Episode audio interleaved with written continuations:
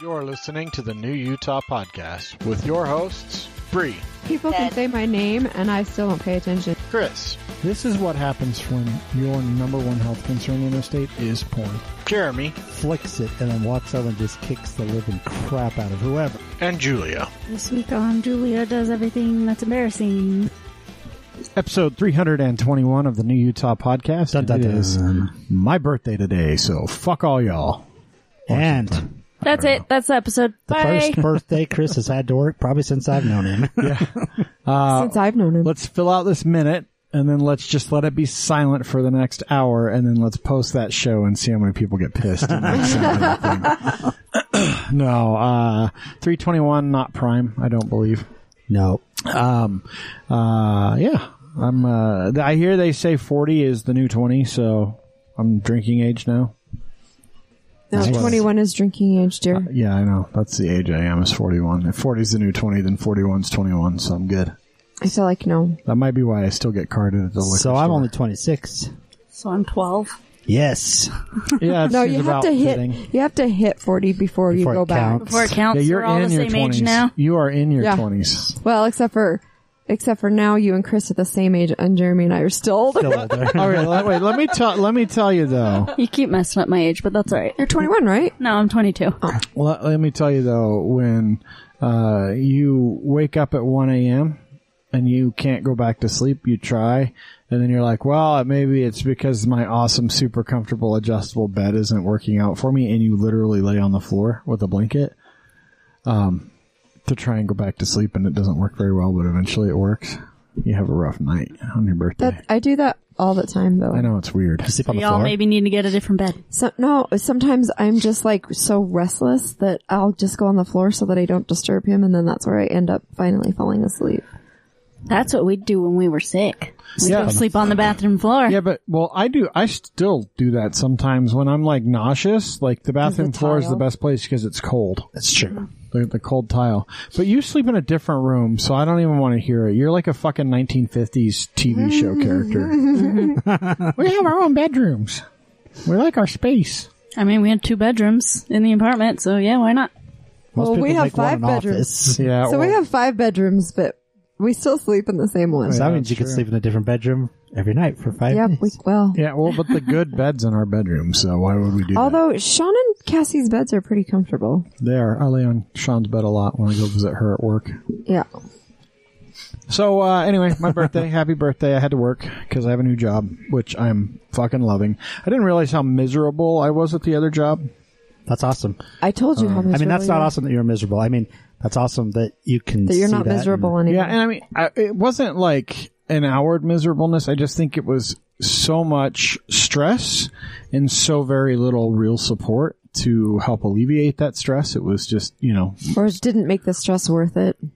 yeah, yeah. For me, I, I I'll have a really really shitty client for a few months or five six months whatever, and then when I'm not dealing with that client anymore, and I realize I am so much happier. That Yeah. that client is, but it's a gradual thing. It's not like you, Yeah. Hate they them. just slowly wear you down. they just slow the Yeah, because I was still like energized for a time, and like, but then it just got to a point, and I'm just, I'm very happy where I'm at. That's good. I'm very happy with this this choice I've made to alter my life. So I, I have His noticed. boss even asked him about that. I've noticed a difference, even though it's been a short time. it's been a week. Like at your And a birthday, day. at your birthday this weekend, you just overall just so much happier and relieved and just yeah. Yeah, That's a good thing. That's well, a good thing. I mean, that was uh, one of the reasons I did it. It was a big reason. That's good. Then I guess we're going to their summer party too, so I guess I get to meet everybody. Oh, They're great. They're all great. I don't know. I don't know most of them. I work in a corporate office that has, I don't know how many clinics we have. We have a lot of clinics, and all, most of our staff work in clinics, and I don't know who 90% of them are. So So it's going to be really weird because like the people that I've heard him talk about are just like the people that work They're all right in the his bosses. office. the half a dozen or so in your office. But the picnic is going to be for the whole Everybody, big, yeah. yeah. So I mean the the office I work in is all the executives, and so we're yeah. But they, I mean, it's a clearly a close knit company because the executives know all the even the, down to like the medical assistants really well. So Good. Well, and hopefully they treat their people decent. Oh, I'll tell you. Uh, I'll tell you off the air, but So far, Um, so good. suffice to say, I don't think there's a better job that a doctor or a medical assistant could take. good. That's to be quite honest. It's from a like a sanity and love your work sort of situation. It's the ideal environment, I think. So, another reason why I decided to go with them. So, good. uh, Julia, you got something happening, right? Yeah, my store opens next week. Just gotta wait to hear back from the last little bit from the city. So, in the podcast land where people could listen to this three weeks from now, what what date? It opens on July 30th and 31st. Okay. Are the grand opening days. And are you doing anything special for the grand opening? That's what I was asking her coming over. She's like, being open? That's That's not what I said. I said I have door prizes for the first 10 people each day, and then I have a raffle for everyone who makes a purchase. because a grand opening is not just being open. That's just opening. no, we're doing. We're You can doing always free go talk to the little coffee shop right across and like do some little gift certificates or something to the coffee shop for the first couple people. Anyway, there's lots of things. You I was do. gonna do rock gift bags or something, but She wants to do something that's cheap for her, which makes sense. Which I agree. That's fine. I don't have a lot of money right now. Yeah, but I have a lot of rocks laying around, so I can use some of the So rocks last- I already have laying around instead last of go week- buy new stuff. Last week when we came and helped at your shop for a little bit, we tried that coffee shop. They must have just been having an off day, and they do not have air conditioning in that building. So let me tell you. I think it's just when you go in, because every time I've gone in there, it feels great. Let me tell you a little story about you guys. Remember how Off the day. beginning of the episode, Julia says Julia ruins everything or She does doesn't embar- ruin everything. Does everything that's embarrassing. Yeah. Um, so you guys cleaned her shop for her because you were being nice, loving parents. Oh no! and I uh, forgot about this. Julia calls me the other day. Well, it was weird because when he came up the stairs, I thought maybe he was talking to Sean, and he's like, "No, it was Julia." Uh, so she calls Same me and she's of like, conversation, I'm sure. she's like, Chris, so I know you told me to write it down and put it somewhere important and not lose it, but mom and dad cleaned my shop and I'm pretty sure they threw away the paper that I wrote my Wi-Fi information on. And I said, yeah, that's why I said don't write it on the back of a business card or just a random scrap of paper. Put it somewhere that you're not going to lose it and then put it in what? Ten minutes of coding later, he finally And got then- it for me And then put it in what? With my computer. In a safe place. I or put it in my computer. dash lane. It's in my Dashlane now, mm-hmm. Yeah, which but, I forget the password But where, for that. where was it though? On the back of a birthday card. In the middle of the In a floor? box. So we're, Box. I'm going through boxes and I'm just holding up stuff like, is this keep it or crap? And like, if everybody pauses long enough, I'm like, it's garbage because no one can even answer. Yeah. I'm So- pulling out like tax papers. I'm, I'm like, Julia, this should not be in this. Well, and then Heather goes, "I think I know." I she's like, "I think I saw that piece of paper." So I had to I had to go through and use command line to look at the Wi-Fi settings on the computer. I was so I was it. I just had one character in the wrong spot, so I was so dang close. And I have all my tarot readers. We're all having a pizza party. They're all just like, "We want Wi-Fi." I told you to make it easier on yourself, but I know. That's you insisted on Julia. having a weird password that like was difficult to. It's My Wi-Fi. I don't want to share it. I don't want it to be easy for people to figure Mine's out. Mine's my anniversary, but not my anniversary to Chris. yeah, Mine is It's the been- same format of all my other passwords. I just password. put the character same at the end and not the like, middle. you know why? because it's all numbers. you know why? Because you know how many devices we have connected to the damn That Wi-Fi. and like, do you know how many friends we've already given it out to that are still So our it's like- friends that we'd have to then tell our friends the new password? We password? still have a landline. And every so often we have this discussion, why the hell do we still have this? But then the phone rings and all this, and we never answer the home phone. But that's what we filter everything through. It's like any forms we fill out, we put that number on it, and we're like, oh yeah, that's why. And it's like two dollars a month or something stupid because it's a landline. But that's why. guess how I filter all my calls How's that? with Just my with my them. cell phone, and they go to my voicemail. And if they don't leave a voicemail, I don't call them back. I do that too, but but where mine's my I have a number phone. for my business and then my number. They're they're different. They're both on my mm. phone, but they're separate. I use mine for 'cause business Mine's and- on Yelp and crap, and I get called and the have for years, and I still have that policy. If I don't know you Yep. and you're calling me, you better leave a message because unless that number comes up as something recognizable to me, I'm not answering it. And it's not because I don't like talking to people, it's because the amount of fucking spam phone calls Yeah. Is utterly I'm the insane. It is so. I bet I get twenty a day, and like half of them leave fucking messages, like And it's just nothing. bullshit scam phishing messages. No, like, it's- oh, your credit card rate interest rates can be lower. I've been if getting you call us. I've been getting calls on my work line, my direct work line for the last couple get- of days for something. I get the. Te- the IRS is going to sue you sue unless you. you call and, or press two to talk to an operator right now, which the IRS will never fucking call you. They will how that works. never you ever call you. It If is- it's the IRS calling, they're full of shit. You can hang up. It's the IRS. They are slower than slow. Everything goes through the snail mail. It is, Right. uh, yeah. So, and that's all it is, and it's insane. Like the blocking, and I can't even imagine because the blocking services that I have on my Android phone and through Verizon block even more of that stuff, and I still get an obscene amount. And you know what's been happening even more lately is fucking spam text messages. Oh, you get where you get like, hey, oh my gosh, there's so many from bank. my bank. yeah, the bank We ones. have to put a phishing warning on the actual bank's website now. the the the bank should because people are fucking stupid. But the ones that, that really get me are like the, "Hey Dave, how are you?" or "Hey Dave, do you still have this thing?" And of course, the person's natural inclination is to go, oh no, they've got the wrong "Oh, number. I, this isn't Dave, sorry," and then they start trying to engage you in conversation. Don't fall for it. Just delete the message. Yep. I get I get these recordings that's been the same one for Uh-huh. if months, if not years. Hey, I'm just calling to follow up on that paperwork I sent you. Let me know something something. Did you get that thing I sent you? But it's the same recording. Oh, anyway, yeah, it's Yeah, it's they're all Nigerian princes. Yeah, I think the U.S. just started enacting something about the car's extended warranty call, so that because it all comes from like one source. So I think No, they made it so they're not supposed to be able to do that one anymore. So, well, one, they can't stop shit. So Yeah, let's be clear. you They have very limited controls because voice over IP allows you to do basically whatever the fuck you want. Um, but speaking of the car's extended warranty, because that is like one of the best memes of our, our time Right. right now is like how people bust that out. I saw a video of a chick that was getting a colonoscopy. And she wrote on her butt I butt told cheek. Bree to do that. She wrote on her ass cheek, I've been trying to reach you to talk about your car's extended warranty so that whenever they fucking derobed her, you know, and she went back for her colonoscopy, that's what they saw on the butt cheek. That's like, so funny. That's fucking fantastic. Took a picture of it. That's so great. That's, perfect. Yes. It's good stuff. The one thing I did like about when I worked as a dispatcher, anytime we got a scam call from there, I would call them right back and tell them this was an emergency line, and they would take us off the list real quick.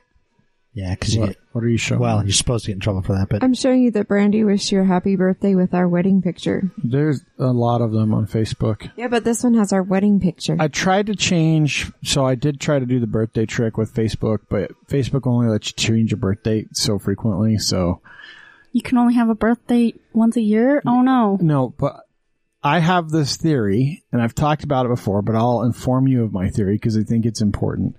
So if you only send me a happy birthday on Facebook, sorry, that's that doesn't mean much. That's to me. how I knew it was your birthday, and then I texted you happy birthday. and that's if you are a friend of mine, I will text you happy birthday, and they come up on my phone not because of Facebook, but because I put your birthday in my calendar.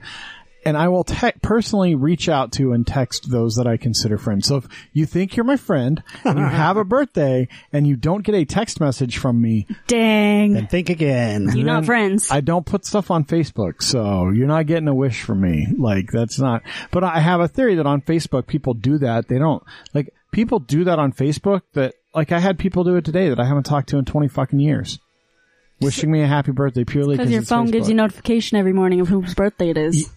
Not if you have those turned off. I have that one turned on for the off chance it's like Chris's birthday that I didn't know. which I do have those turned off because I don't want to see any fucking Facebook notifications ever. Well, and if it's somebody you know, you're going to know it's their birthday. Yeah, Well, I I, didn't know it was Chris's birthday today till this morning when my phone told me. I only get on the Faces books like every few days. I just don't do it very often. I actually been spending more time on LinkedIn lately than Faces book. Now, if you send me a, a like a direct message on a platform and have a conversation with me on my birthday, that's different to me than putting something on my Facebook wall. on your timeline. That's also like, so if you go to certain, some people's pages, so for instance, I have this old friend, Clark Fawcett. Clark was a roommate of mine years and years ago. He had some hard times and he dropped off the face of the planet. Like just completely vanished. I no one knew how to get a hold of him. We didn't even know if he was alive. Yeah, I, he is alive, I believe. He has made some recent like um I don't know if it's recent. stuff. but uh, also the Bad Brie, the ex, the same similar thing. She dropped off the planet on social media. She completely just vanished. She left all her profiles up, Went off the grid. and so. The, but you go to their like Facebook pages and every year on their birthday and all that is, Right. all it is is this date in 2021, Happy the same date in 2020, the Happy same date in 2019. No other posts, just happy I bet if I posts. checked my Right. Facebook, that's what it would be. Yeah, and it's I'm like, positive. and it's and it's just one of those things that's like, I wanted to change my birthday on Facebook Just to see. just to like once a week, like just set it out. Like if it's like today, then next Friday it's also my Yeah, birthday. Dad. No, you just have three profile pic. Oh wait, we're not friends on there. That's probably why. Never mind. I was gonna say all we have is a picture of Annie from 2013, and then your steampunk picture from This is 2013. this is Probably a the last time I guy was on it. who is an architect and had no Instagram account until his daughter made one for him. It's been like a year now. Right about a year, I think. So very Yeah. good, very good account for you to have. So anyway, that's it. It's my birthday, Julia's shop. Let's talk about uh, some Utah stuff, though. I Um, want to talk about the heat. all right, it's been fucking hot as shit. the end. We went to the soccer game on Sunday night. Um, so we had the barbecue. So we had a, a birthday barbecue on Saturday, and we were all outside. It was hot as shit. It was fucking sweltering. Like Josh had to come in the house, and I had to get him an ice pack. 'cause Couple he was of times. overheating. Yeah, Well, that's what happens when you wear pants in hundred million degree weather. long And his leather pants and- patent shoes. like and everyone else is in like shorts and like Well, and then Carissa wore like all black with long sleeves and long pants. I'm like, what the hell? Yeah. Did, did they turn into fall?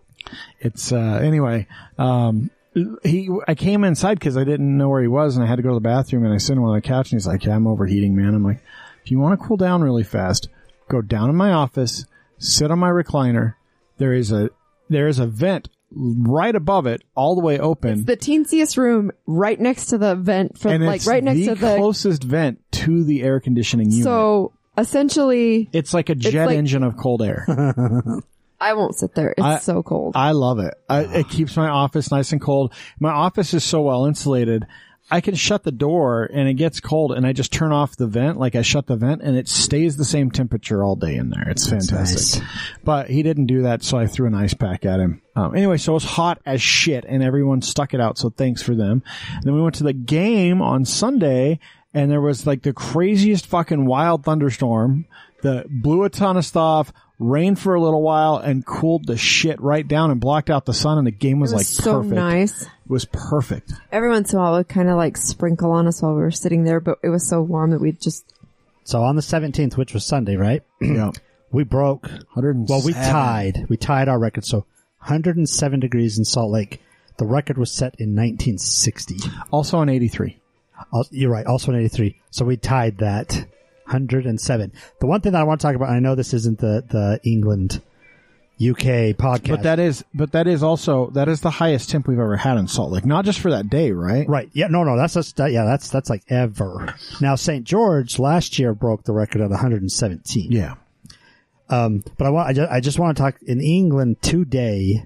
They hit 104, which for them is the highest record since they started recording in 1870. Well, and they're- And they don't have like they don't have air They're an- conditioners and stuff. They're an island in the Atlantic, in the northern Atlantic, because they're like they're like the same longitude and latitude as or uh longitude as as like uh Maine. yeah. I roughly. say, I think. so more like the Pacific Northeast or the, the Pacific Northeast. Fuck. Pacific Northwest. the uh, the the Atlantic Northeast. So like Boston, Maine, those areas Which up there, the New England get- area. Warm, but not like They don't get super hot, and England's an island, so they're surrounded by water on all sides. And it's not warm Pacific water. no, it's cold Atlantic cold water. It's cold northern Atlantic water. Well, so and so they hit 104 today. W- Once again, they've been recording the temperature since 1873. yeah. And this is the, the highest Well, did you? So I saw there was a thing I was reading about this last week because they were talking about this massive heat wave, and they did like it was like two years ago. They did this thing in England where they did a couple of the schools there did some predictive modeling and they they released a forecast of of what it would likely be like in 50 years. I think it was 50 years. It might have been 30 years. And it was temperatures like we have right now. It was the same temperature and like it was a big it became a story. I think I read it on BBC because that thing that they had kind of mock done 2 years earlier was reality. They showed the mock forecast screen with the real one and it was off by like 1 to 2 degrees at most anywhere. Yeah. Well, and what they're the the original uh, thing I saw on was last night was on a, on a weather a, a- a weather guy on TikTok, but he wasn't just dancing; he was actually being serious.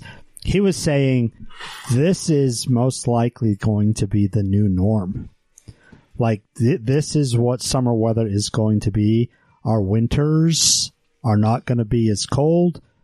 We're not going to get as much rain. Like this is going to be the new norm. It's not just England. It's all Yeah. of Western Europe right there is in the same boat because they're all just as hot. Well, and he was saying the one I was watching last night was saying that if they hit 104 today, which they have, they will be warmer than 99% of the countries on for today. This day, they're they're going to be warmer than 99% of the countries. Because you have the like world. the Netherlands, Belgium, uh, France. I think those are the three countries that are right on the edge of England. there, yeah, Right. not known for their overwhelming heat. Across the channel. Yeah, but they were all very hot. So, but like Bree was saying, schools, hospitals, businesses, most people's residences don't have air conditioning like we do. Because for us to hit 104 sucks, but it's not It happens. out of the It's norm. not the end of the world. and the houses are built with AC units and swamp coolers. So, so they were predicting that there was going to be a lot of issues today, and in fact, they were saying the, the lion's share of England was about shut down today, meaning nobody was at the parks. A lot of businesses closed early or weren't even open. Oh, and I want to throw this out there. Uh, it's not just hot. When we talk about hot in Utah, hot's dry. And and Sunday was really muggy actually because of that that that thunderstorm that came through because it's technically monsoon season, but the UK is coastal, which means it's humid as fuck. So it's 70 to 80% humidity year round. And when you hit temperatures of 100 degrees and 80% You can't humidity, breathe. you have Florida and Texas weather, and the UK is not built for that Yeah. because that's tropic. That's air, that's the weather of the tropics. Well, that is just like being in a steam room. That is being in a steam room, a Good old sauna. sauna. And so, I could use a sauna right now. I'm freezing. And there was a there's a bunch of fires all over London too as a and, result of and it. France, the, uh, the French countryside is burning away too, just because of the heat. And then they said that um, the airport they had to close down the London airport because the tarmac actually warped. Yep, I believe it because it got too hot. It's not. It was not built for that. Like our our tarmacs are all concrete and not asphalt, and they're built to withstand extreme temperatures because we have Right. Extreme a hundred and plus extreme hot. degree heat and very cold, especially in the winter nights. Well, and so. if it's 107 outside, an airplane landing on it and those tires hitting and the friction, I. have no I mean, what- your black asphalt, like, I can't remember what the equation is, but essentially, like, if it's 70 degrees out, the asphalt, the black, the, the blacktop is like 120. That's why they tell you not to take your dogs for walks and things like that because it It'll your dogs them. sweat through their burn their paws, paws. and it'll burn their paws and then they can't Yeah. release heat. So it's not just hot; it's like record breaking. And speaking of record breaking heat, um, they moved all the prisoners oh yeah, over the last week or so. And they did it very quietly, which, you know, by design, obviously, but, uh, I saw it again. I've been on LinkedIn a lot and, um, Spencer Cox had posted, uh, Hey, we've successfully moved all, I don't know, it was like 2,400 and something prisoners from, uh, Draper out to the new facility. So I always think of Con Air when I think of moving prisoners. well, and that's why, like, they've had a thing up for a long time about it, um, because they have to have a, an FAQ for, like, okay, if you have someone that's in the population that's got, like, special medical needs, how are they being taken care of? You know, how are visitations going to work at the new facility? And their website actually has a, a tour, a virtual tour of all the new facilities. So you can hmm. actually see what the new, you know, women's facility and men's facility and the bunkhouses and the dorm style stuff, all of that looks like. They did a whole bunch of stuff, especially with like natural lighting in there, like huge skylights, um, to, to give a lot more natural light to these, to these inmates. And well, that the original Draper facility wasn't that built in like the sixties? Yeah, it's It's like it's really old. very dilapidated. So, and they, and, and part of that move, they moved a bunch of prisoners even to the county jail because they didn't have much time left. And so they were like, you can, you know, spend the rest of your time in county jail and a bunch of other stuff. But they have migrated all of the prison population out of the Draper prison and into the new one, which means they can now Let the land grab begin. Oh, the land grab's already happened, man. There's been a council out that's already been dividing that up and just determining how they're going to develop all that. That's been a, a big deal. I think Huntsman was on it. Uh, at some point, and he might still be uh, on it. Um, former Governor Huntsman, um, but it's yeah, that's a that's a big deal. I mean, that was the whole thing, right? Like having that out there in like Draper Bluffdale, they wanted to use that land for commercialization, and they're gonna do it. Yep. So Well, they've already got all that new commercial building like right up to the property. Yeah, and and they're just gonna demolish that property, and and uh, I'm sure it's probably already sold, to be honest. So, Probably. But anyway, lots of lots of happening stuff going around uh, the state of Utah right now. So, Well, and we've got a Pioneer Day coming up. no, Sorry, I didn't mean to yawn. Pioneer, Pioneer, Day. I didn't mean to yawn. It, I just, I just like it because it's another three day weekend for me. Oh yeah, I still haven't figured out if I have to work on Monday or You not. probably do. Probably. I know some of our clinics don't, but I probably do. So That'd be my guess. we'll see. We'll see what happens. Maybe I did do, never maybe have it off at uh, HCA. Wow, it went really quiet. All of a sudden, because the music stopped right after you stopped talking, and it was just like the the audience can't ever hear the music, but we always have music going because it helps with conversation. Um, but it it had stopped. Yeah. So I think we'll uh, we'll get to our guest now. Yeah. Fantastic. Uh, we're joined this week uh, by Ben Stephenson, who is. Are you the creator of Central Utah Paranormal, the owner? What I don't know what to call you. the Should proprietor. have asked before I started. Yes. So I officially founded it in 2019, but I started doing it in about 2016. Okay. Nice. Great, great. Okay. Now I just got to make the note here so that I can put it in the show notes at some point. Um, so, uh, you, so Central Utah, what, what part of Central Utah is a big, a big word, a big region? Yeah. So um, for the most part, we cover the central area of the state, but we have like I've done stuff in Murray. I've been invited to do stuff in St. George. Like we still travel, but it's just a little more difficult when So when you say, it's cen- when you say central part of the state, like, are you talking like Moab all the way to, I don't even know, are there towns on the west border of, besides whatever, Um, like, like, because there's like Patron and like Eskdale and Garrison. Yeah. Like, are you going out to those weird towns that take forever to get to? So I, I go there if they call me. I haven't gone out to those areas yet, but I also named it what it is because I also wanted it to be an acronym if I wanted to change it. So it also stands for cryptids, UFOs, and poltergeists. Nice. Cup, cup, CUP. Yeah, and CUP. Uh, that's that's really cool. Uh, and so you really do then like have you gone out to like I don't know what are the towns right on the border? I mean Moab's pretty close to the Colorado border, and you've got like Richfield's probably south of you. Um, what's that stupid college that's there by Richfield? So, oh, the Snow Snow, College. College. Yeah. I just know Richfield because my college roommate was from Richfield and he thought I was going to be some dumb hick from Wyoming because I was from Green River, Wyoming. And I was like, oh, he's going to be some dumb hick Mormon from like shit nowhere in Utah because he's from Richfield, Utah, which is basically Green River, Wyoming. It's the same damn place. Like I've been there a couple times. It's the same place. That's funny. Price is down that way too, right? Uh, sorta, not really. I mean, Price is a lot So- closer to Provo. so there's a there's a bar in Price. I can't. It's the guy's name. It's like Joey's or something like that. It has been there since like the fifties. Turns out it's my mom's uncle. Because Price is like between Provo and Duchesne. Gotcha. So yeah, so there's this little bar there I can't call it Duchesne. that was just that, can't that my my mom's uncle owned forever and ever. So that's my claim to price. So we'll uh, we'll get back to some uh, we'll get back to some other stuff uh, about Central Utah because we don't we don't talk a lot about Central Utah because it's pretty rural. Like Central Utah is not a bustling metropolis. Um, No. And even St. George has grown pretty dramatically. But central Utah is also home to um, a good chunk of like the entrance points to a lot of the state and national parks are all over central Utah.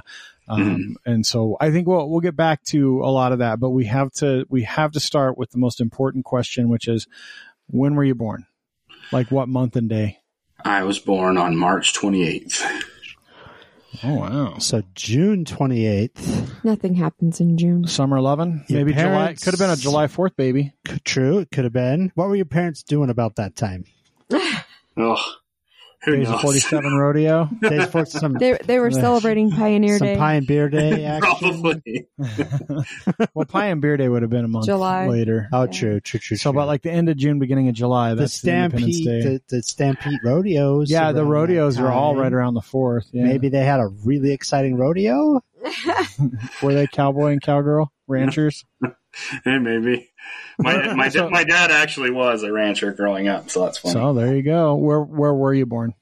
I was born in Fillmore, In where Fillmore. I, where I live now.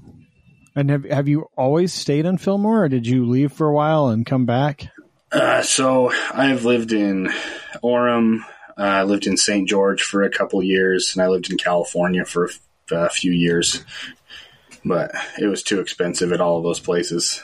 It was it was much So- easier to live here.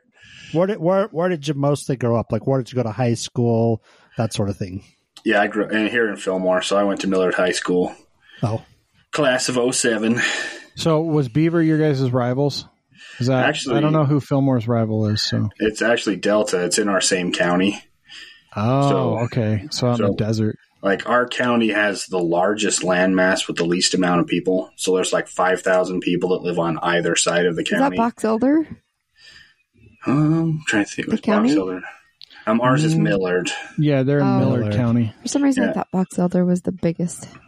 I think it's it goes like I think we're the largest with the least amount of population. But I think Wow. Tooele, Tooele and Box Elder, I believe, are the biggest land masses. San Juan is actually the biggest, my friend. Oh yes, Really? that is San Wow. Juan. It is- San Juan is at uh, just shy of 8,000 square miles. Huh. Tooele is number two at uh, 6,900. when people say Tooele, they think of the town Tooele. They don't really comprehend. The, the county goes Yeah, all the way. State county? Nothingness of the From the, county. it goes from Salt Lake County all the way Well, to the edge of the state. Tooele County also goes all the way up to the northern part of the state too, Does right? it go up to- Mm. I think it goes right up to. The, Duchesne goes is up there. What? No, it's not. Duchesne's east of Provo. Isn't Duchesne County up there? Uh, I don't know. I'm going to see if I can get it to map on Google. Oh, it's. Uinta. Ca- I think it's Uinta Oh County. Oh no, yeah. So it's not. It's definitely not Tooele County up there.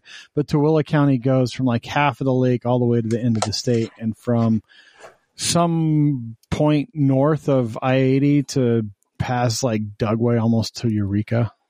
But yeah, Millard County apparently is the third largest by size. Well, there you go.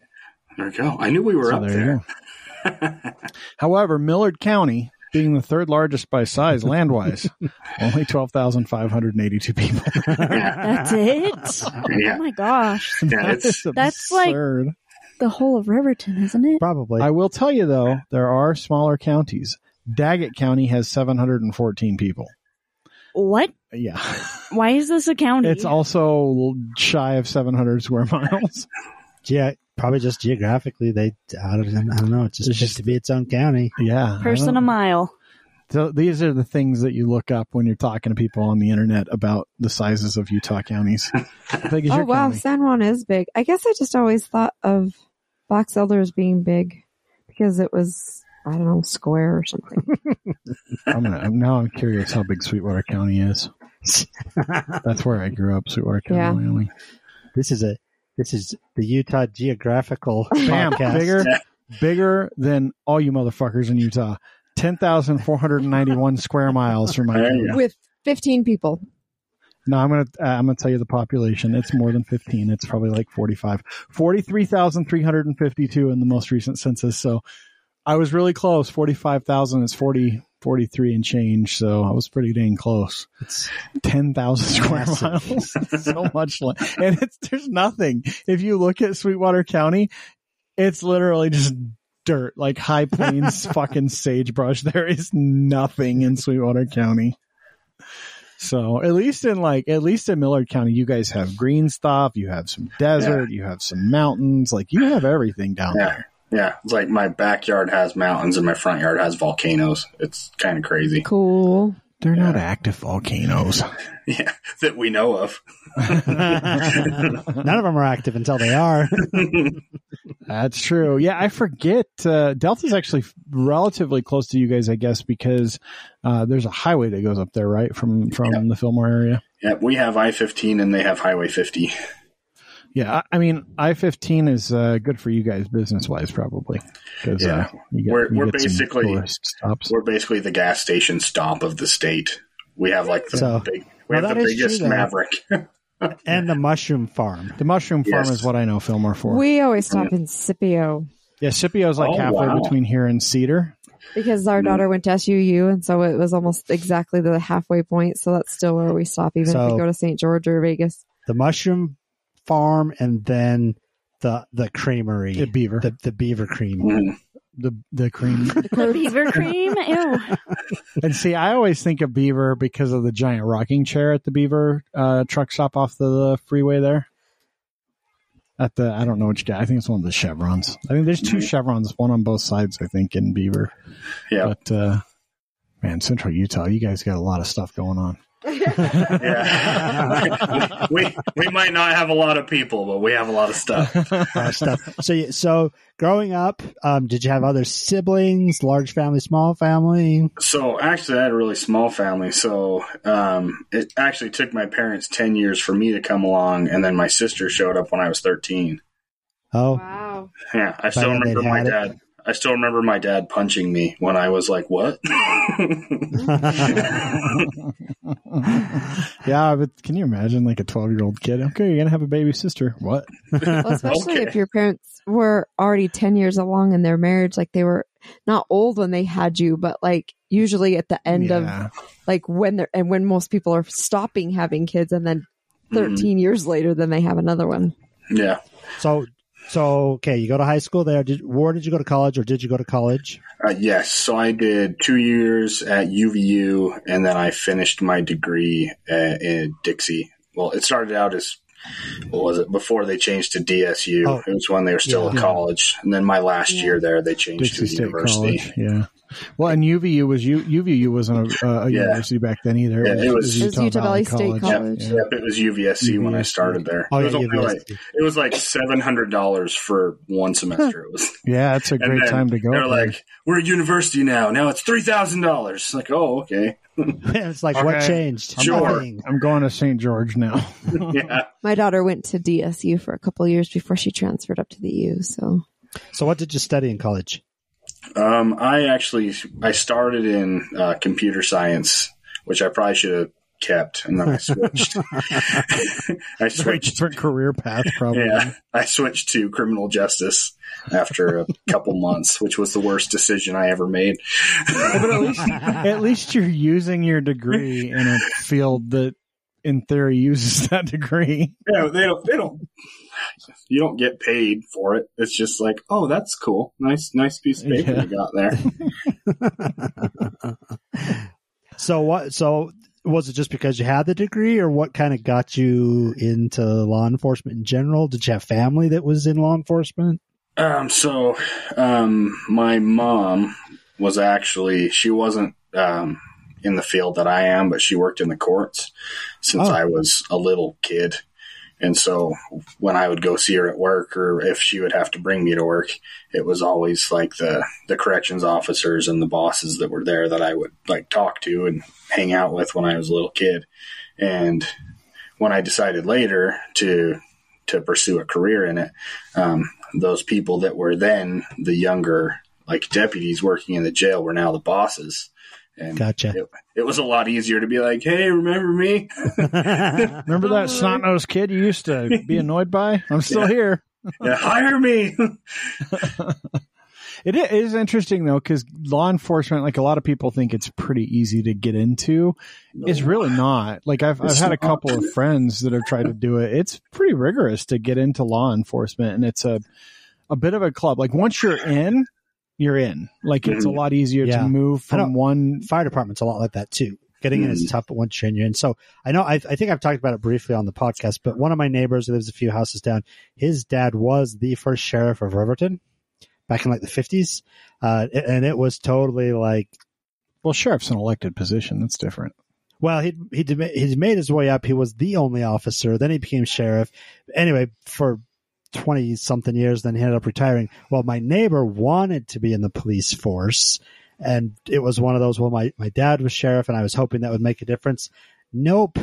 He's an HVAC contractor now because it just didn't work He out. well, he probably wasn't a sheriff. He was probably a chief of police Could have been, because the sheriff is a county position, Could- not a city. could have been, but but his own dad was, and that didn't that didn't. Yeah. Also, it's interesting. Like one of my good buddies in high school, Dan.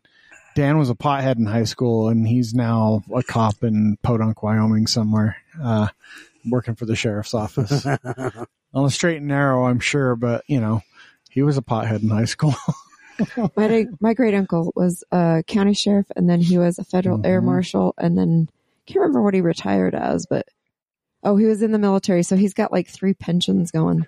He got one He from reti- the military. he one retired the- as an air marshal, right? He retired. Well, yeah, he retired from all of them. He retired but I mean, from I think military. that was the last thing he was doing, wasn't it? Yeah, I think you're right. And then he retired from the sheriff's department, and then he retired from the U.S. Air federal Marshal. air marshal service, whatever that is. So yeah, he's got three pensions going. Good for him. He's freaking got a nice house. It's, So if you stick it out for a long time and move from one service to the other, Yeah. you can be set up. So did you do any military time, or has it just been police work? Uh, no, yeah, just police. I, I just I know a my great uncle's old. so- I just that's true. I I know a lot of guys who who do both, who do military and then kind of transition into police work or vice versa. So that's why I asked. mm, So do you? I mean, I know you said that the criminal justice degree was a mistake, but do you like what you do? I mean, are, are you do Yeah. you enjoy being a corrections officer? yeah, I do. So, um, I actually, so I think my final degree when I finished at, at DSU was in criminology, and then I minored in criminal justice. So I got more. Oh, That sorry. was a while ahead. ago. She said you think. oh yeah, I think so. The only the thing that was nice about it is if I ever chose to, like I could leave and go be like a drug counselor at like a youth center or Yeah. at a jail with my criminology degree because it Opens was more. doors. Yeah, so yeah, like my, there is an option if I want to leave or change. my So- daughter's getting okay. her degree in psychology, and she was thinking about doing criminal psychology for a while there. she took a criminal science course at DSU and went, "Nope, not doing Yep. that shit." She did. She, Yeah. She watch- took one at our suggestion, and she's like, "No, that's Watch Silence of the Lambs. No, thank you. She- we probably had the same professor. she's she's a pretty slight little thing too, so it's probably not a good idea to be sending her in with yeah." She was just like, mm, "No, that's not the way I want to go with it." like so. on her heaviest day, probably like wearing her combat boots. She's like ninety five pounds and like five one. So So the big question now that we've kind of followed your path, how did you get into the paranormal and how did you transition from that? And then kind of how did you maybe you you do didn't both? But transition. Maybe you Well, yeah. had that in the background. How your did you get life. into it? Let's Yeah. go with that. Okay, so um, I think just like a lot of people, we have experiences growing up that we can't understand. I feel like I had more experiences as a kid, and when I would try and explain them to my mom or my dad, um, it was the oh, you have a wild imagination, like you know, it was just they never would believe what I would tell them, even though like sometimes I would just see something or I would hear something or like whatever it was. They just never Well, and really, the, the typical parent response is, "Oh, it's just an imaginary friend," Yeah. or "Oh, it's just nothing." yeah. Well, And because you don't want to freak your kid out. Mhm. Yeah. And so when I was uh, when I started my career, um, I was working in a jail, and um, jails are very dark, dismal places where nasty things just fester and grow. Really Mhm. bad, bad energies, just bad things in general. And um, my very first night shift, I remember, and so they never told you So most like stuff would happen during the day, but you had to kind of be aware of it. So they'd wait till you would come and be like, um, so, so my very, my very first night shift, I'm doing a perimeter check and I have to check like every door everywhere in the building. And our jail is connected to a couple other buildings. And so you have to go through everything. So by the time you're done, you've walked about a mile and a half.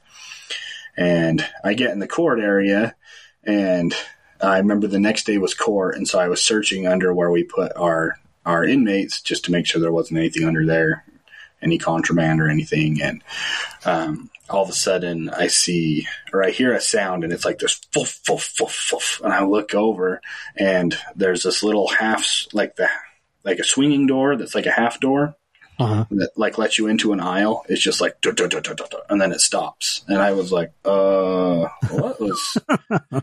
never seen that before, you know. And so I I finish my check and I come back in and the guy that was training me on night shifts was like, "So how was everything?" And I was like, uh, and "This is my first night shift, my very first one after graduating the police academy." They're just I'm giving you a good old warm welcome. Yeah, and I'm like, "What the hell was it?" And so he's just he just starts laughing. He's like, "Oh, I've been waiting for this to happen." and then like he starts telling me stories, and then everyone like when the other people come in to trade us out in the morning, they're like, "Ben finally got to meet one of the ghosts," and so they all started telling us like all their different stories and stuff, which I have I have a lot from work, but I I can't talk about a lot of them until I retire. Right. That tells you how imagine- good some of them are. but I would imagine, like you said, a, a jail, a place like that, just has a lot of heavy, ugly Mhm. residual. Plus, plus, not not just residual, but but just mhm. everything about it, just There's dark. a lot of anger. yeah, and just Yeah. dark Mhm. and heavy. yeah, it's that's a lot of bad feelings, and there's like there's those people that are in there that are trying to you know make the best of it, and it's it's hard for them too because they're still surrounded by this bad energy. It's hard to be positive when you're surrounded by that for Yeah. inmates and officers that work there. But I would ima- I would imagine over the years, being on your side of it, it could take its toll if you don't find a way to to to kind of combat that negativeness. mhm. Negativeness. Negativity, Dad. I mean, it's the same. That's all right. negativeness. I like that. I'm going with that. Can we just call the episode Negativeness? No, no, maybe. so that's I would say that the jail is kind of where I honed in my skills because I was always interested in trying, but it does work the best if you're in an area that has a lot of activity. Like I try and show people that you don't get something everywhere that you go. Like it's not always a guarantee. Like the But TV shows. Yeah. Just because it's haunted doesn't mean something's going to happen. like there's some videos when I'm just like after 40 minutes I'm like, "Sorry guys, nothing's here." Yeah. Thanks for watching. Have a good night. Yeah. Yeah. It's not like the TV shows where every around every corner is a demon and Satan's Yeah. waiting to talk to you. It's because they're And you're just night hunting possessed. at that point. yeah. But um, so I kind of honed in my skills, I would say, there. Um, I practiced getting EVPs, which are electronic voice phenomenon, so different voices. And um, it was hard to get things on camera. Well, and I couldn't film anything inside either. Oh, so I, yeah. had, I had to rely on security cameras, but that was like you'd be watching something and you'd see something tip over or you'd see something start moving. You know, it was. Um, you always had to just like wait for things like that, which I've had happen, which is awesome. But um, Do they How's that? do they let you being in a, in where you're at? Do they let you take any of that footage, or you can look at it, say that's cool, but that's kind of it? yeah, so like I can save it or whatever, but I can't take it anywhere. Or Right, because of what it is. I mean, yeah, that's a big might, you might security, be uh, security other issue. yeah, yeah, like no joke. And so, anyways, um, it really started. So I started. It was more of a hobby. Like I just wanted to try it out and have fun and uh, do these different things. And then um, me and my wife take turns every every year choosing where we're going to go on our anniversary. Uh-huh. And so I chose where I wanted to go, and I had been there before, but it was the Queen Mary in. Uh, Oh, I love that ship. In Long Beach. Mhm. And I and I love it too. So when I was in Dixie, we went there on a we stayed there on a biology trip before we went to Catalina Island. Oh, cool. And I wonder if that's where uh, our daughter did the same trip. I wonder if she stayed there. I don't know Yeah, someone told someone told her take this class because the lab is a trip to Catalina Island, Yeah. and she was mo- she was Yeah. seasick the entire trip. It was the nice thing is it was a two week course if you took the trip Uh-huh. or you had to do it for three months. And I was like, Yep. I'm not sitting in a classroom for three months. Yeah, That's why she did it. That's why she did it. Yep. But so that first night when we were there, like on the actual trip, this was before I was married. Um, oh no, I was married, but my wife wasn't with me that time. And everyone's like, "Oh, I had all this stuff happen." Like, "Oh, I saw shit move," and I'm like, "No, you didn't." Like, I was like, "You're just making stuff up, like just playing with you, whatever." And so later on, I was like, "This is really cool ship. It's like based off of a sister ship to the Titanic." And I start like, you know, telling my wife the history of like the Gray Ghost and like how cool it is and like all that it was because I researched it a lot after I stayed on it. And so our very first night there, um, oh man, I can't remember. Like there was a lot of events that happened that day, but we got there, we got our room, and we went back up to the uh, little antique shop store. All the stuff that they have up there, and they have a book that they sell, and they reissue the same book every couple years. So I think we got like the 10th edition or something like that. And it contains stories from, um, they keep some of the original stories and then they share everyone else's stories. And I tried to get my wife to share hers and she was like, no, I don't want people to know my story. But so anyways, we're walking down the hallway back to our room and she's like, holy shit, Ben. And I'm like, what? And she's like, she's pointing at the room number across from ours. She's like, there's a story about this room. And I'm like, our room? And she's like, she's like, no, the one right across from us. And so she like turns on her Snapchat, you know, she's like, oh, we're here by this room. And she like reads the story and kind of laughs about it. but I mean, it was a, it was a morbid story, but it was like a guy murdered his wife and then drowned his two twin daughters in a bathtub. And then he killed Oh. himself in the bathtub. on the ship. Isn't Yeah, that also on the there's like ship. a Grimm's fairy tale very similar to that. That's creepy. And uh, yeah, I don't know, but so we go to bed that night, and it's like two o'clock in the morning, two or three o'clock in the morning, and um, I wake up to the sound of my wife saying my name, but it's very, very, very faint, like Ben, Ben, and I wake up. And I like turn over and she takes this big breath of air and she's like, something was just holding me into the bed. Something was just holding me into the bed. And so I jump up and start doing the man shit. You know, I'm running around, turning on lights, going into the bathroom, you know, it's ready to beat the shit out of whatever I see. But the door's locked, it's padlocked, like there's no one there. And um, the last place I went, I remember going in the bathroom and I turned on the light and I could see myself in the mirror and I had three scratches across my chest. And I was like, oh, okay. So I put a shirt on because I was like, that's going to freak her out. Like, she's already scared enough right now. She doesn't need to see that I got like scratched by an unseen force. Yeah. So I go back and I was like, hey, there's nothing in here. And she's like, I thought you got up to go to the bathroom or something. And then I realized that she, she felt something crawling onto the bed, but she's like, it didn't, it didn't weigh enough to be you, honey. I'm like, yes. but Thanks. and then it yeah and then it like crawled up onto her chest and then she just felt it pushing her into the bed by her like chest and her neck and we think and this is just us like thinking we think it was the the husband coming in to take care of mom because she was making fun of him earlier in her Earlier in the day. story. Wow. But- That's cool. Creepy, but cool. Mhm. So is this how you normally choose your vacation spots? Is like, what's going to be the creepiest fucking Yeah. place I can take my wife? and it, it only happens to her. Like I never have this crazy shit happen. Like I have, I've seen stuff, but I haven't been like, you know, like I got The victim scratched of stuff. night. yeah, I haven't been thrown. I haven't been pushed. Like so, You're like, we're going to Estes Park next year. We're going to stay at the Stanley Hotel.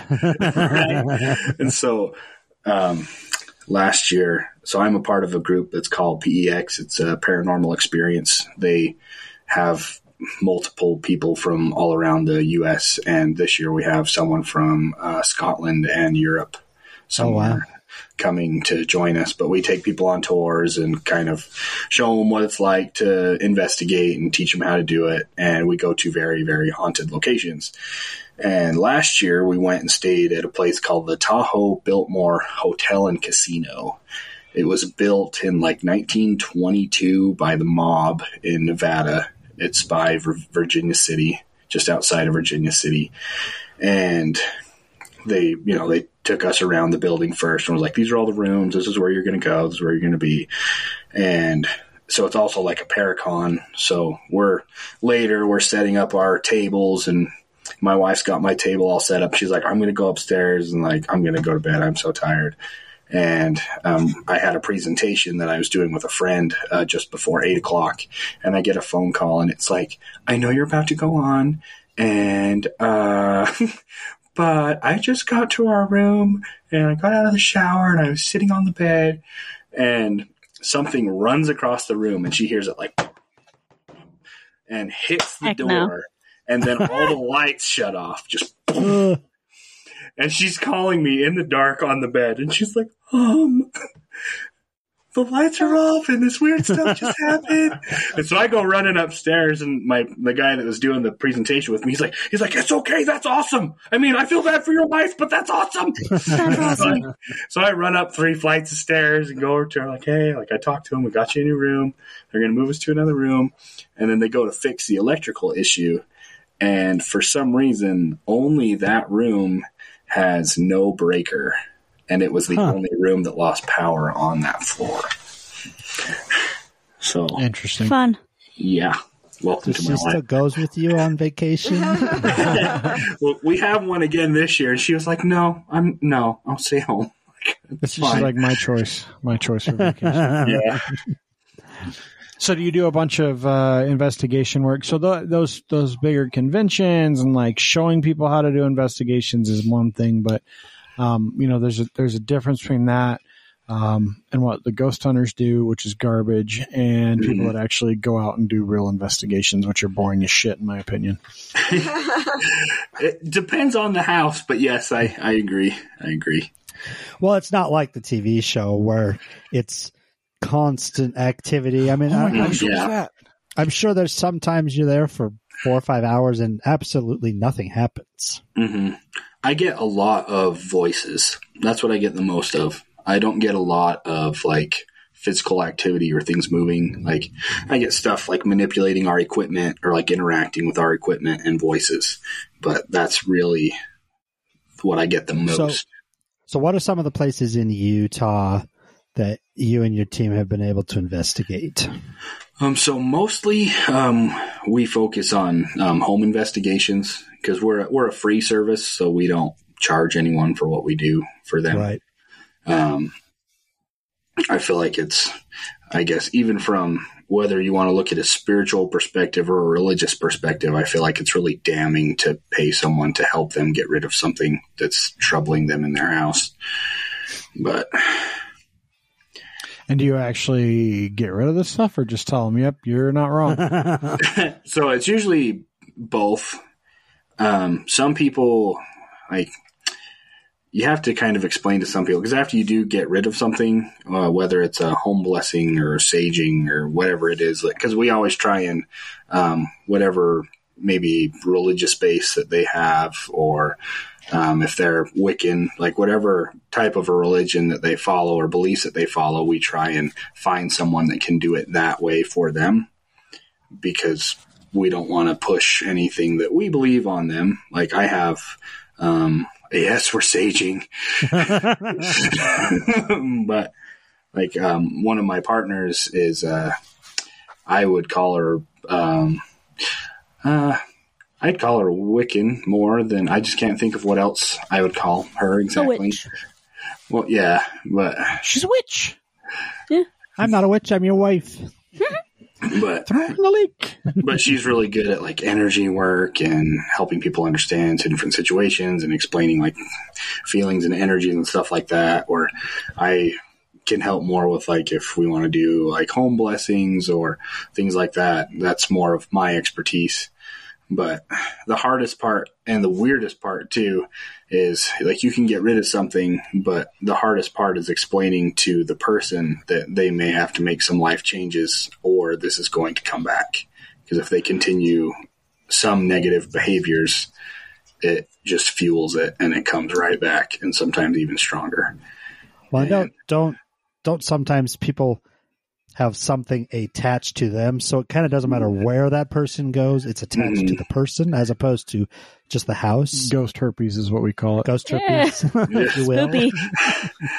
Did you call it spoopy? Spoopy. It's a new word for spooky. You can poop that stuff out. Spoopy. You can't get so rid scary of it go- makes you poop. you can't get rid of ghost herpes. They're like space herpes. Spoopy. Yeah, like we we had one. Uh, it was about two years ago, and um, this gal had been having weird stuff happen in her home, and she was having stuff happen during the daytime. And I really wish she would have put a camera inside her house, but she put them outside of her house.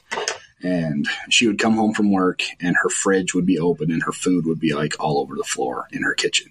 Or if she had just Raccoon. like I'm just kidding. folded all of her Raccoon. if she had like folded all of her laundry, like it was all she had like completed a task and then she would leave and it would just get destroyed, and her kids if it would was be me, home. That that's that's where I would want to put a camera on that just Yeah. to see is it a raccoon? Is you know what I mean? Yeah, From- Because there are crazy? cases like that where there's just someone walking into your house helping themselves to your Or- food. Like it happens, you know? Or Mhm. are you just absolutely mental and thought you did something? Yeah, so you can didn't like do? have proof. Like, am I just making stuff up? Like, am I crazy? Mhm. Did I uh, just leave the fridge open or is something happening? You know, Am that I peace going- of mind. Am I actually going crazy? Like, do I go back in and like, And so she she put some outside. She actually had a detective come over and talk to her because she thought someone Huh. was stalking her, and he was like, "Well, put cameras outside of your house and see if anyone's coming in." Coming in, sure that makes And sense. so she covered Yeah, all the but she didn't doorways. account for the dude that's living in her walls. But so she's having all this weird stuff happen, and awkwardly enough, the detective was like, "Maybe you should uh, call Ben, uh, just just for safe measure, or if maybe it's something else, you know." And she was, she was, I knew her, so she was like, "Yeah, I'll give him a call." And anyways, that night she hadn't called me yet, and that night she had her her kids with her because she didn't have to work the next day.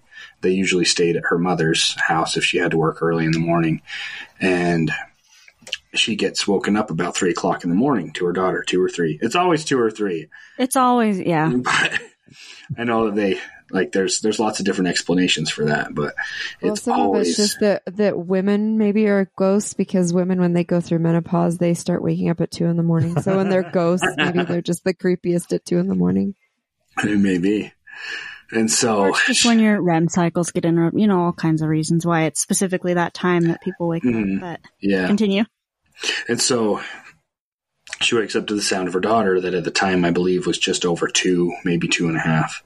And she hears mommy, mommy. And so she goes into her room and her, her daughter's kind of hiding behind the crib and she's kind of just peeking over the crib and she's like, what's wrong, honey?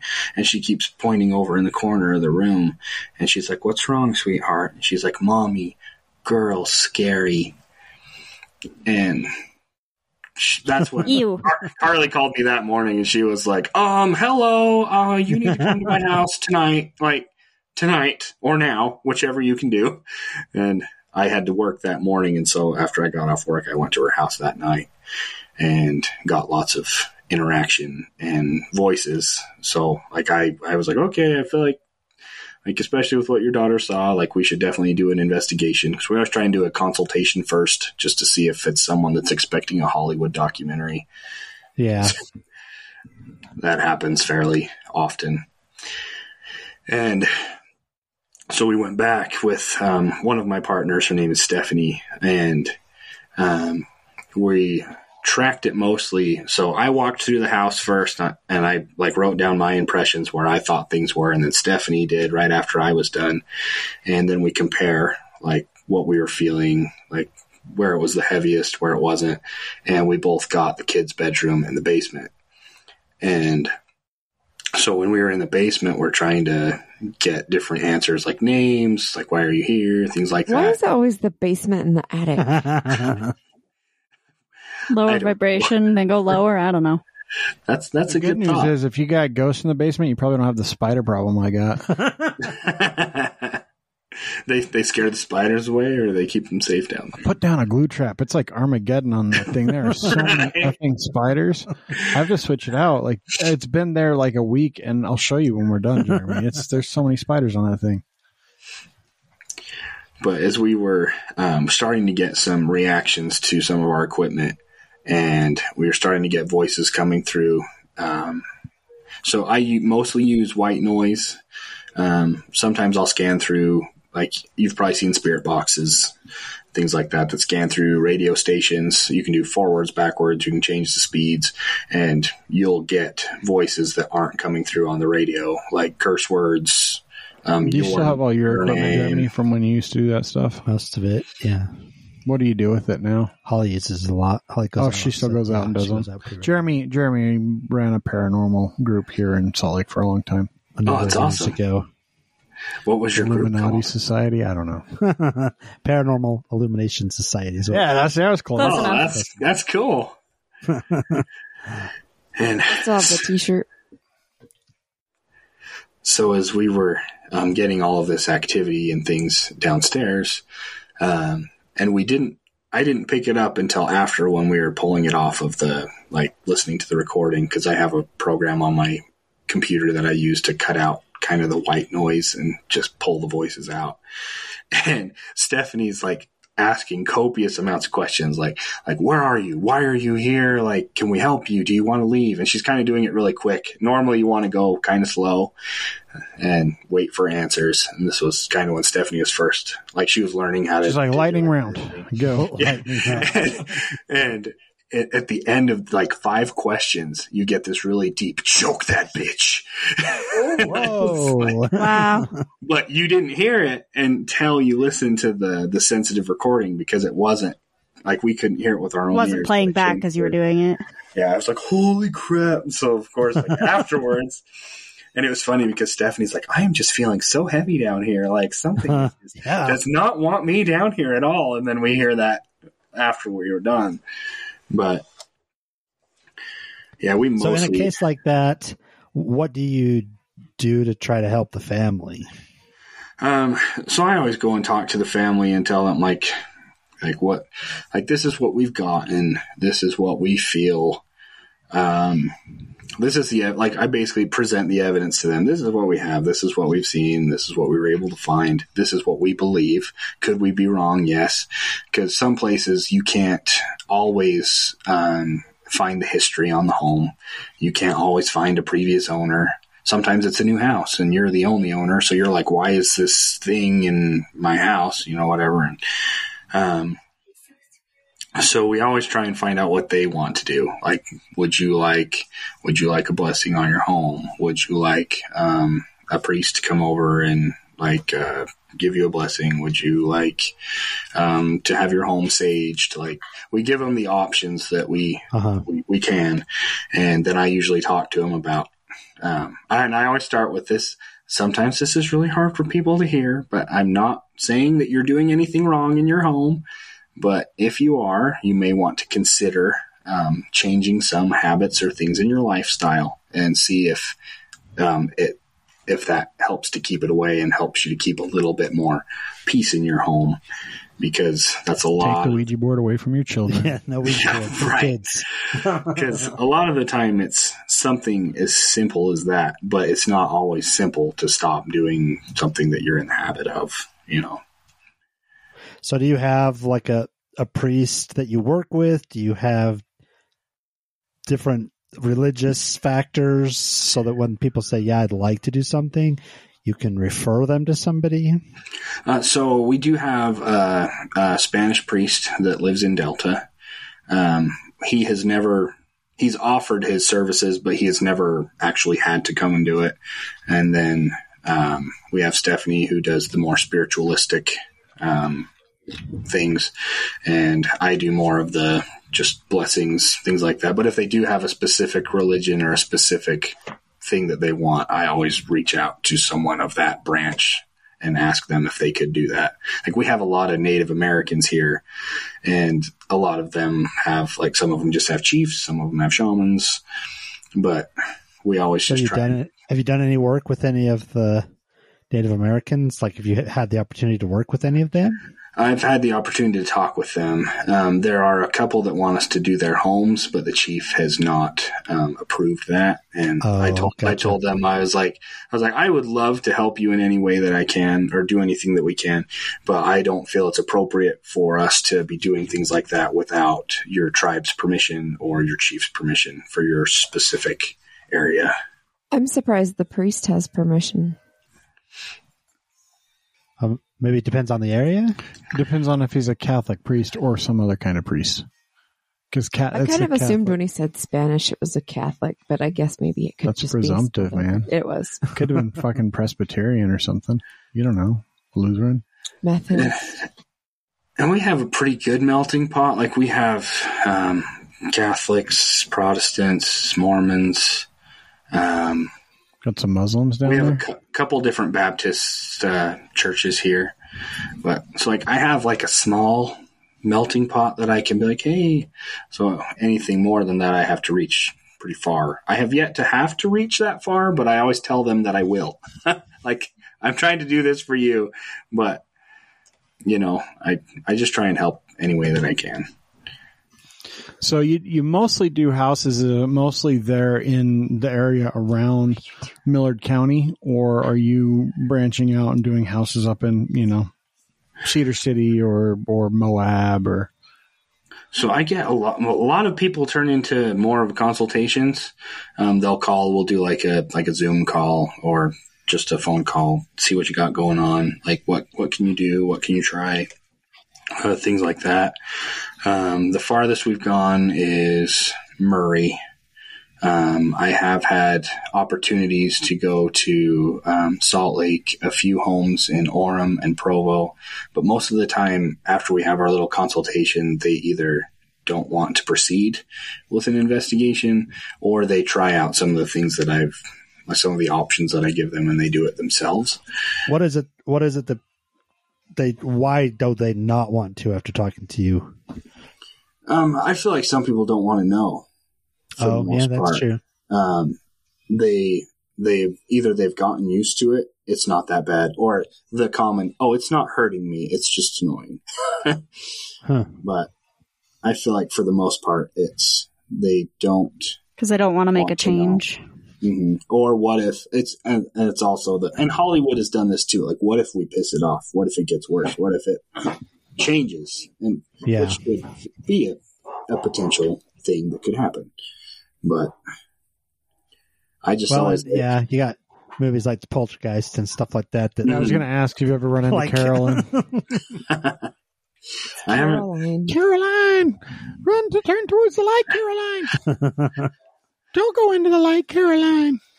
There's no, don't go in and then go into the light the second time, right? The second think time they tried to. they didn't move the cemetery.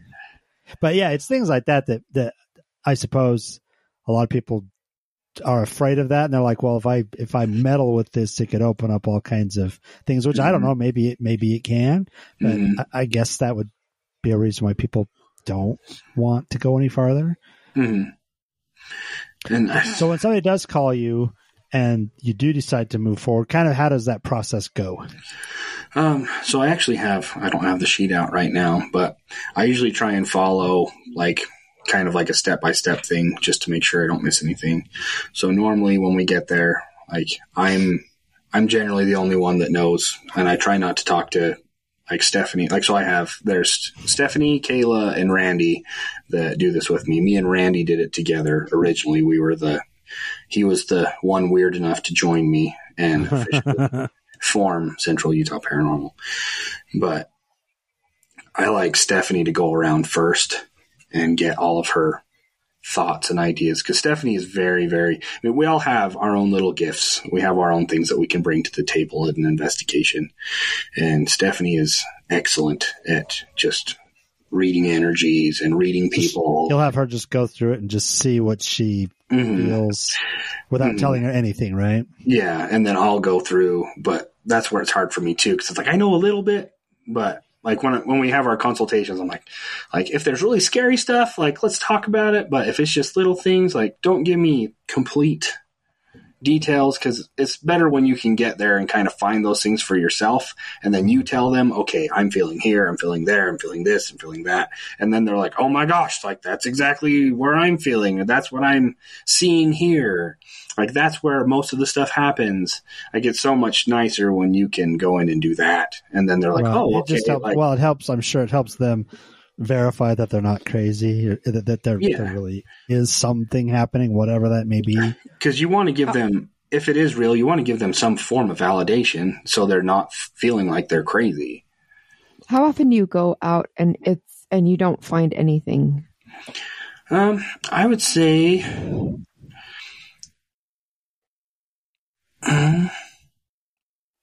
I would say 60 40. 60% you get something and 40% you don't. So what do you tell those people that that forty percent of the time when you're when you're say I they're just we're just not picking up on anything because they're clearly convinced enough to reach out to you. hmm And most of the ones that we do in their homes, like th- when we proceed with an investigation, they do have something. So usually within the consultations or like with a home walkthrough, we're able to kind of like, okay, like we're not really feeling anything in here or we aren't getting anything right now. Like we can come back again. Um, like there's one lady that we have. Um, have you ever heard of Topaz before? Oh, yeah. Oh yeah, We've, We've done about episodes. Yeah, we've on done whole Topaz. episodes on it. I was Okay. going to ask you if you've been up to Delta and, and Mhm. had any fun shit up there. Yeah. So, um, I guess for anyone that doesn't know, Topaz was a uh, basically a concentration camp. They like to use a different word for it, They like to call them internment. Yeah, internment we're Japanese camps. Americans. but Utah was Just a harder way to say concentration. Utah was Mhm. home to an incredibly racist and authoritative government policy, along with Idaho and Wyoming. Still kind of is. yeah, there was ten states that held them, if I remember correctly. If you were Japanese or of Japanese origin, you got picked up from wherever you were, shipped off to a concentration camp, and held there during World War II, so you couldn't spy on the U.S. hmm And a lot of We people were no don't. better. Yeah, and it's crazy that not like that's not something that I learned in history books. That's because you went to school Yeah. in Utah.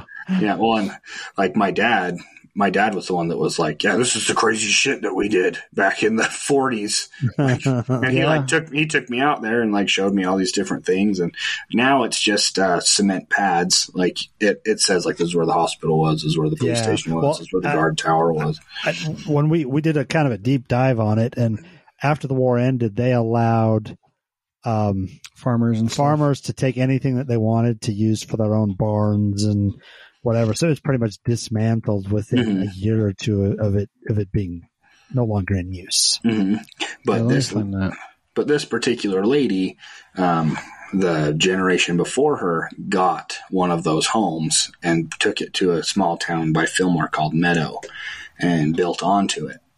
And the kind of things that she has happening in her home. And she's, she'll call and like talk to me about it, but she's like, I don't really want you to come over because for some reason, um, anytime I've had anyone come over in the past, it spikes and it gets worse but she'll smell different kinds of cologne. She'll smell like Asian food cooking in her house.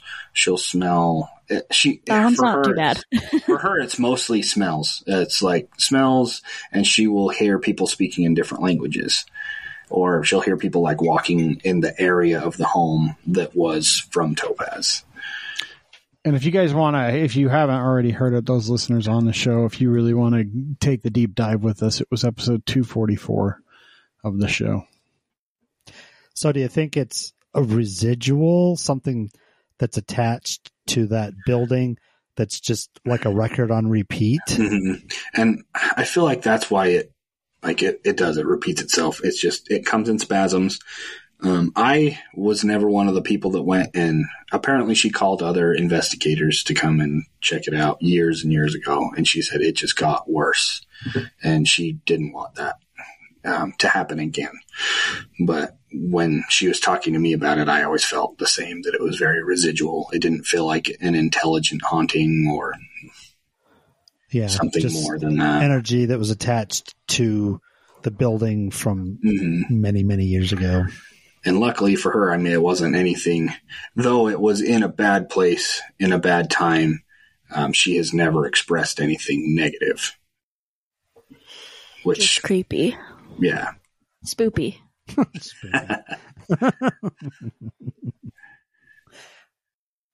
So, what's probably one of the most interesting circumstances or, or people or investigations that you've been able to do?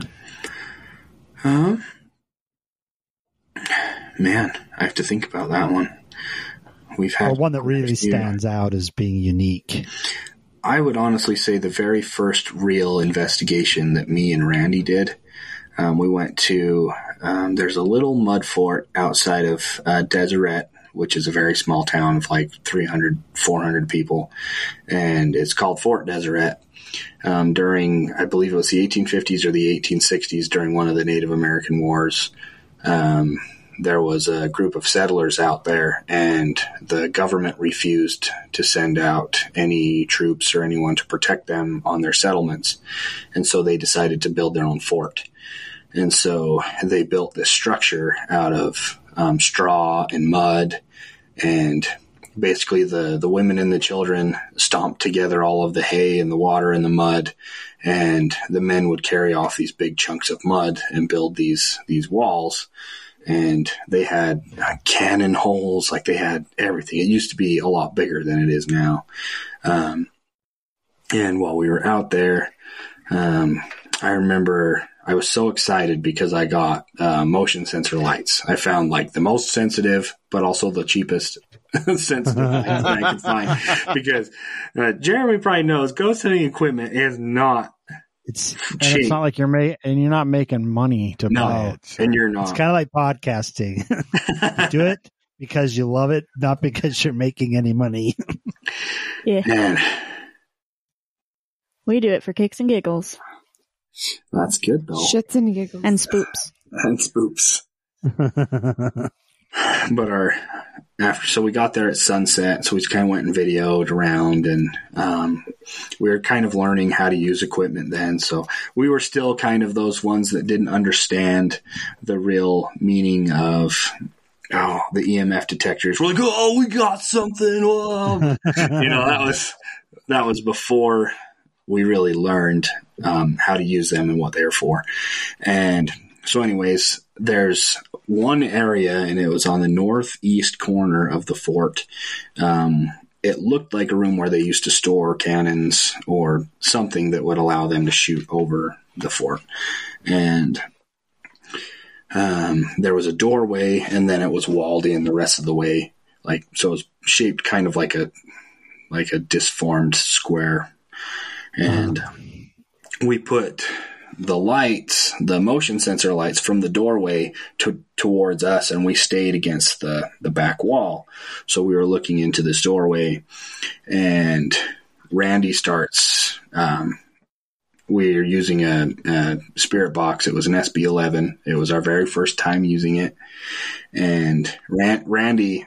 I love Randy because Randy is like a 70s surfer dude. So everything is just like, whoa, dude, whoa. and so he's, he's running the SB11 and he's asking questions and he says, um, we're, we're your friends. We're here to talk to you. And you hear this woman's voice. It sounded relatively young and we, and you heard it audibly. I'm, because I'm pretty sure it came straight through the, um, the spirit was able to manipulate the spirit box in order to get the voice because it says, really? And I, we're, we're so excited. Randy's like, did you hear that? Did you hear that? I'm like, yeah. And he's like, he's like, yeah, really? Um, what did he say next? He's like, we're your friends. We just want to talk to you. We want to get to know you better. And in the same voice, you hear, you're here. And we're like, whoa.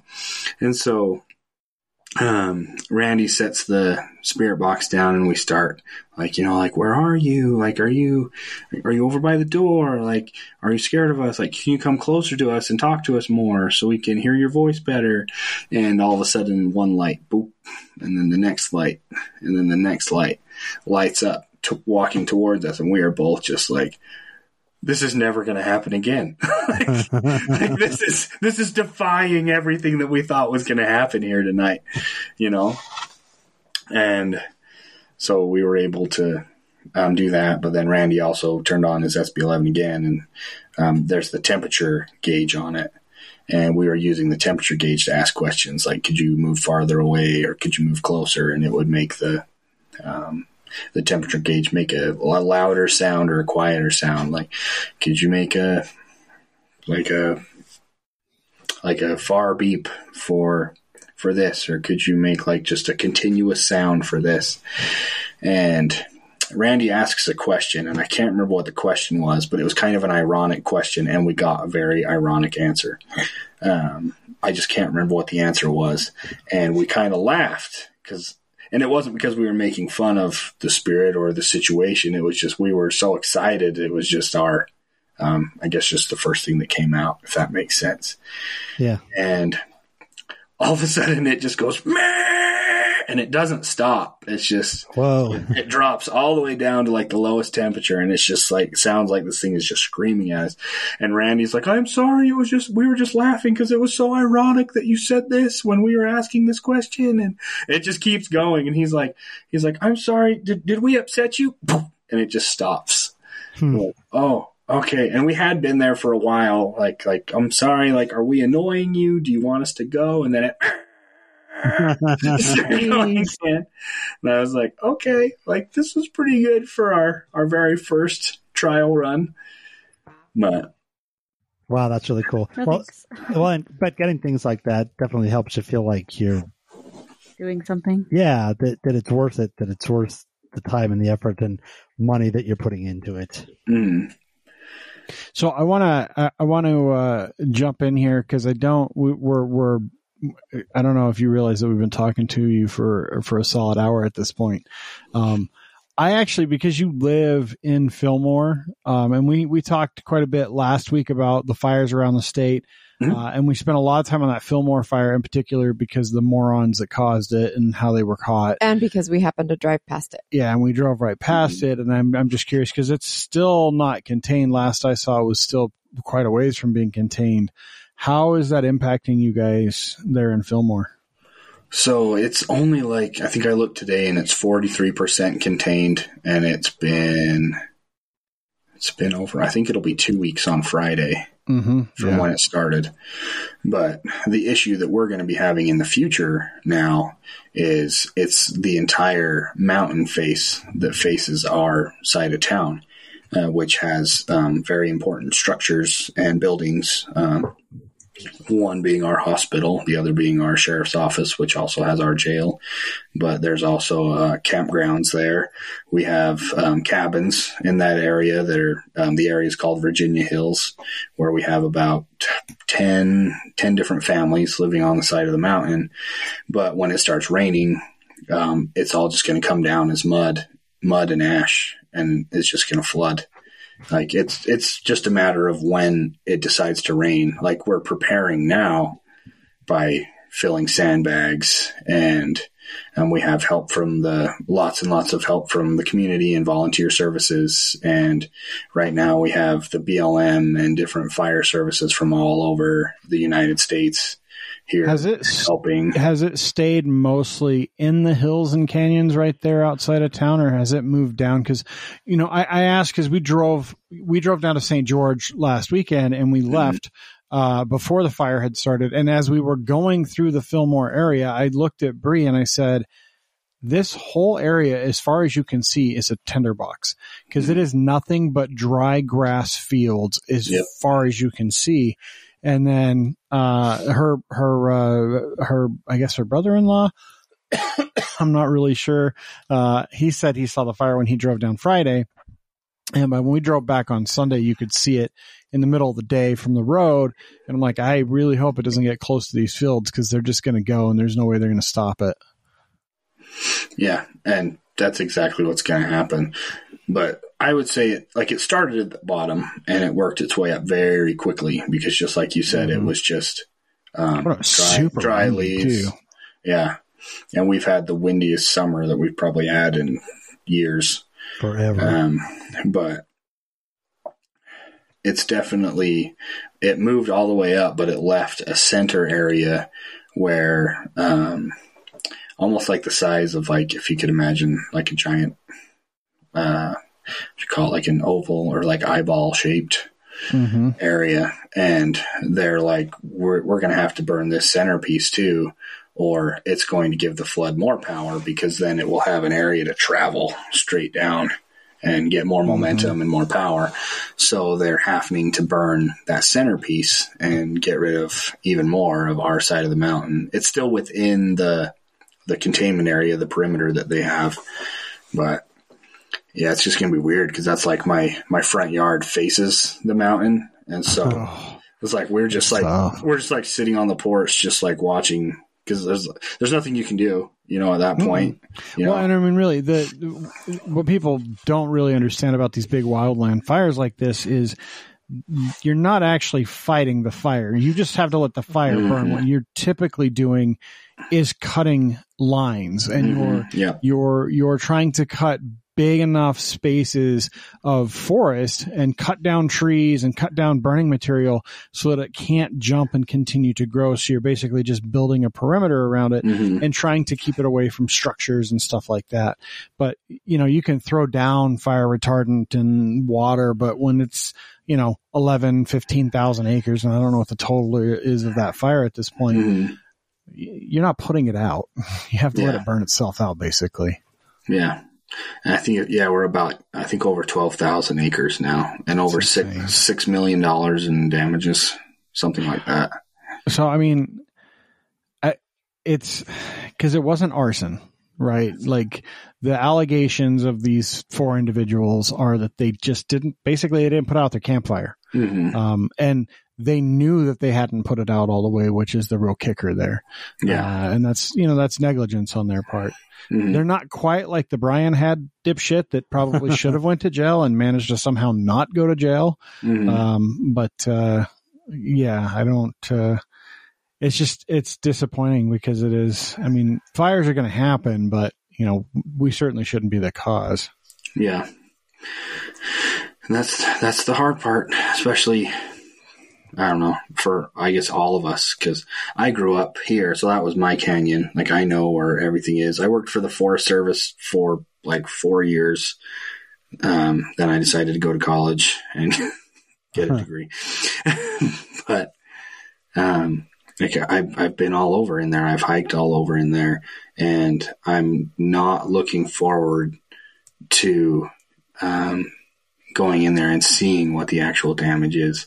Like from my home, you can see the black hills, you can see the dead trees, you can see like the half burned pine trees, but you you won't see the damage until you're like in a place where you used to go camping as a kid or a place where you used to go hiking with your family or you know just things like that. That's always going to be very different. Like i won't be able to take my daughter to the same campground that i went to when i was a Not kid for a very long time. because it's Well, yeah. I mean, it's, it takes 15, 20, 30 years for that Mhm. stuff to grow back and it's not going to be the same. yeah Because if you've got a, a pine forest that burns, it's going to get replaced with quakies most of the time. Mm, and yeah vice versa a lot of the times. That's usually how forests cycle each other, uh, because you do have all the seeds of the other one. They just don't grow in between. And so there is some natural recourse to fire, but, um, yeah, you definitely, I mean, it, we went to Yellowstone. I don't know at this point, it was probably like four or five years ago and the fires in the late eighties, there's parts of Yellowstone that you still see the damage from the fire. Cause it's just never, those, those trees that were damaged just never recovered. yeah it's a sad tough. deal That's tough. I mean, we I haven't I haven't been up Mill Creek Canyon this year, and it was on fire last year. And I heard that like the path up to like Dog Lake has changed. Uh, because of because of the fires that were up there, and so yeah, I think you know it's something that uh, unfortunately I think we're going to have more of because of the uh, because of the issue. So Yeah. uh, so yeah, so so Ben, where can people get a hold of you if they want to consult or um, you know want to check out any of your paranormal stuff that you guys do? So I'd say you see most of our, our content and our videos. We have, I guess, the largest following on Instagram. Um, that's where we share the majority of our like smaller clips. Uh, we also share a lot of um, UFO videos and just stuff for you know conversation because you can see some videos and you're like, ah, I don't know about that one. Like when they're UFOs, things like that. Could be a drone, could be something else. um, that is where we share the short clips of our paranormal investigations. We have our full investigations that we are that we have permission to share on our YouTube channel. Um, we do a lot of private investigations that will never be like shown anywhere.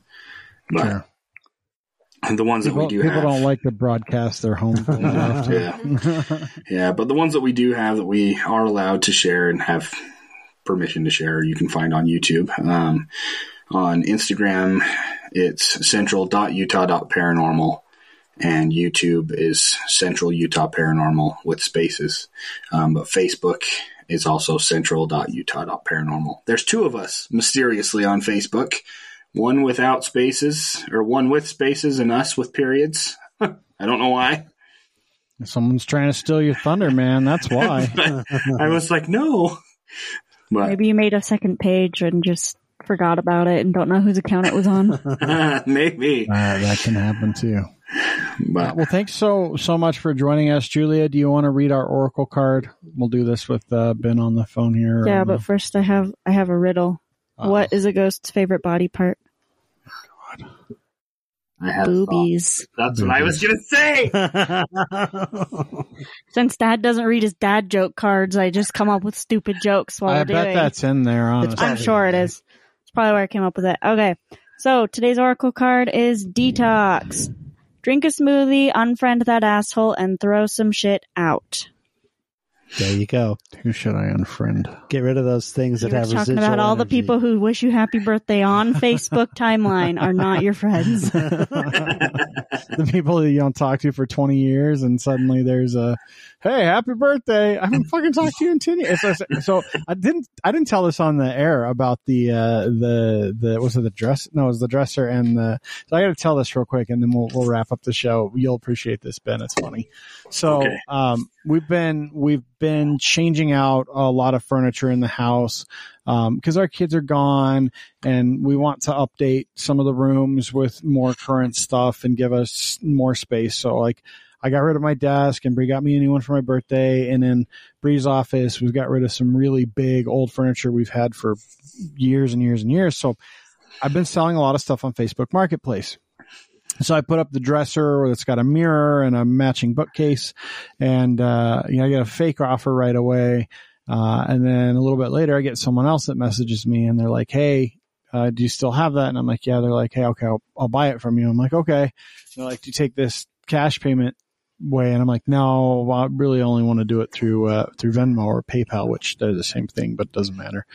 Um, so he pays me, and he's like, "Are you okay if you if you are you okay if you hold it for a little while? I'm like, yeah, that's fine. You know, we're not in a rush and we can hang on to it until you can can can come get it. So the next week, um, he's messaging me that he's going to come get it on Sunday evening as we're coming back from St. George, and he gets here and he's like, hey, I'm like, yeah, hey, um, yeah, it's here. And so he grabs a, a whole bunch of stuff. He grabs the the the bookcase and then a bunch of the drawers from the dresser. The mirror. Um, no, he didn't get the mirror in the first trip Oh, you're right. uh, and and he leaves, and I come back in the house and I say to Bree, "God, that guy looks really familiar. I wonder who that is." Okay, this is on Facebook Marketplace, and so I have his full profile access, accessible to me because I've been talking to him on Messenger, and I look him up, and it's a friend of mine from years and years ago that lives here in the Salt Lake Valley, and I'm like, "Where?" Okay, like I know, I know, I know, I know Garrett. Like I know this guy. I haven't talked to him in longer than I've known my wife. But I definitely know who he is. Where do I know him from? And I'm like, oh shit, he's he dated Sherry for a period of time, and he's this guy Dylan's buddy. Like I know exactly who he is now, but I didn't even fucking know. Like I didn't recognize that. So I had made a transaction with him. He came to my house, took something. So on the second visit to the house, um, you know, there was more recognition there for me and maybe, uh, better recognition from him. I'm not sure. I think he probably I think knew. he probably knew who you were. By the way, you tell stories like Chantel tells no, I stories. don't. Yes, that you was do. concise in No, it less was than not. three minutes. I've got a timer in front of me. That of was me. a really long story you could have said in 30 seconds though. but uh, yeah. So anyway, so he's like, maybe uh, we'll talk again in a decade when I buy something else from you. but that just goes to show you that just because they're your Facebook friend doesn't mean you really fucking know him. Even though I've met him, I knew him, I hung out with him for a time in my life, but I don't. I've never talked to him since then. So Everyone go wish him happy birthday on his timeline. we have to ask the last question. no one's going. so Everyone will do it. And it'll be late because they're not going to hear this. And then until it'll be funny. Yeah. So Ben, what is uh, what is something the most interesting or unique thing that you've discovered about Utah in your lifetime here? Now he's got to think about it. I should have asked him, then told my long story, and then let him oh, you're good. Um, honestly, the first thing, and I think this still would have popped into my mind, even though we talked to it earlier, just that we were actually one of those those people that had topaz in our state. Yeah. Yeah, that is definitely unique. It's. I mean, it's very. It's a. It's a big. Isn't that our state gem? No, I don't think so. I don't know. Um, I want to say it is. but it is a big black mark on the state of Utah, right? Like, think it's like New Mexico. um, and it's it's a black mark on the country. No, she's right. Topaz, Topaz Utah is state our gem. state gem, it's my birthstone. and your state gem. but uh, it's no California seagull though. Um, Yeah. But yeah, I, I think you're right. I mean, that's we did a whole episode on it for a reason. It's it's um it's important to talk about those things. It's important to talk about things like the Mountain Meadows massacre and what actually You're happened. doomed to repeat history if you don't remember what happened. You know, there's you know most people don't know about the Utah War in its reality and what that actually was, and so we try to talk about a lot of that stuff as we come across it for for that very reason. So, thank you so much for being on the show. Um, you know, if, uh, if, if you guys can, if you want to reach out to, uh, reach out to Ben and, and the uh, Central Utah Paranormal Group. Um, you can follow us on social media at the New Utah Podcast or at TNU Podcast. Sorry, I don't want to fuck it up. No one's tried to take our name with spaces or dots, so we're, we're still good at TNU Podcasts on all the platforms. And it's thenewutah.com for our website or hotdog-water.com is also our website. Either one will get you to the same place. So thanks so much, Ben. Yeah, thanks for having me. Bye.